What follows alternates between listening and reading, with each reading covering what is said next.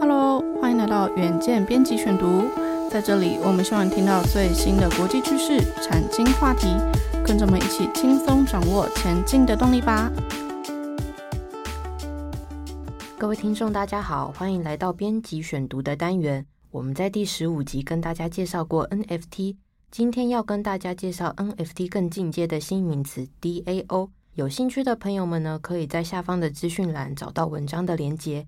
由周杰伦加持的 Fanta Bear NFT 原本标榜他要挑战欧美最夯的无聊猿 NFT，没想到二月中传出关键成员离职，之前已传出许多社群的纠纷，价格自三月初狂跌。但是反观无聊猿到一月底的时候，交易均价还创新高，所以就有很多人好奇啦，买 NFT 不是就是看头爹酷不酷而已吗？之前在社群上还流传过一句话说，说有人买的呢就是 NFT，没人买的呢就是 JPG。为什么 Fanta Bear 和无聊猿的结局会大不相同呢？专家就解析了，区块链的组织治理或是脸书粉专等社群经营，已经跟传统公司治理大不相同。近年来啊，不管是针对 NFT 还是 GameFi 游戏，或者是区块链的新专案，大家都采取 DAO 思维方式经营。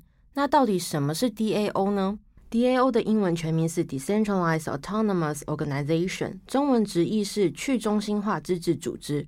这其实是基于区块链技术萌生的新型组织。最早呢，在二零一三年由以太坊的创办人布特林所提出。那 DAO 组织和传统组织治理最大的不同是什么呢？第一个是去中心化的社群共治共享，第二个呢是透过智能合约执行无人管理的模式。那由于布特林呢、一直认为区块链的核心创新是没有人中介，而在管理区块链或者是 NFT 等虚拟资产时，也应该遵从这样的思维。所以最理想的方式呢，就是让所有人一起投票决定这个项目的发展方向，然后写程式，授权自动化执行。如果有人有不同的意见，也可以再提出议案，然后再透过程式改善。换句话说呢，所有持有 NFT 等虚拟资产的人，其实都是股东。拥有这个项目治理的权利，至于发起提案与表决的规则，都是因着社群规定，一人一票，不会因为你投资比例比较高，或者是你是创办团队，就可以享有比较大的权利。另外，授权给机器去自动化执行，也比传统公司的治理更不容易被关键人士黑箱操弄。那因为去年以来啊，加密货币啊，还有 NFT 成为主流。DAO 治理也成了全球关注的热门趋势。许多人相信呢，只要有好的 DAO 治理，也能让该 DAO 支持的虚拟资产价值提升。不过，也有人认为理念过高，实际上要让权力下放，还要让庞杂社群成员达成共识，颇为困难。所以，我们回头来看看周杰伦的 Fanta Bear NFT，为什么有巨星加持，还是无法支持价格不跌呢？其实就是因为 DAO 坚持的去中心化社群治理的思维没有真正的落实。首先呢，Fanta Bear NFT 在刚发售的时候啊，虽然都有写完整的白皮书，说明未来经营的愿景，也开设专属 Discord 频道，定期发布公告，但是创始团队呢，直到最近关键成员离职，才规划直接和社群对谈。另外啊，更常传出只要成员发言提建议啊。就被发行项目方封锁的风波，那这些做法呢，都和 DAO 理念的社群平等共治仍有一大段的距离，所以呢，最后促使不少持有 Fanta Bear 的成员决定提前出脱，导致价格下滑。那反观无聊猿的做法是什么呢？无聊猿团队当初在发售时啊，首先做的第一个项目呢，就是先耕耘到无聊猿品牌幸运被肯定，交易量也稳定之后呢，才去发行第二个项目。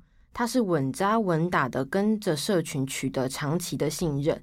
Demi-Human NFT 社群创始成员君晃认为，去中心化的社群共识呢，比起以往脸书等社群粉丝经营，更需要下功夫。他就主张啊，不过度炒作自家的 NFT，重视社群共享学习。时不时仍会有成员抱怨 NFT 价格没有翻涨到满意的程度，那他们能做的呢，就是亲上火线。在频道里面天天开直播，说明社群的方向。另外，以开放的态度欢迎他们去其他社群观察比较。那至于发行白皮书或者是公告啊，他就认为只是一种形式而已。那会加入区块链投资的人呢，现在都很有自主的意识，会看着团队一举一动，在考虑长期持有或者是赶紧卖出。那有些艺人呢、啊，却还是以为只要在 IG 换图啊、写些贴心的话，就能巩固声势。这些只是行销的包装手法，缺乏平等重视社群的思维。所以如此看来啊，DAO 的实践不易，但是有没有好的 DAO 的治理，确实有可能会让 NFT 的价格带来天堂或者是地狱的两种结局。那以上就是今天的编辑选读。如果你喜欢远见 On Air，欢迎赞助或是留言给我们。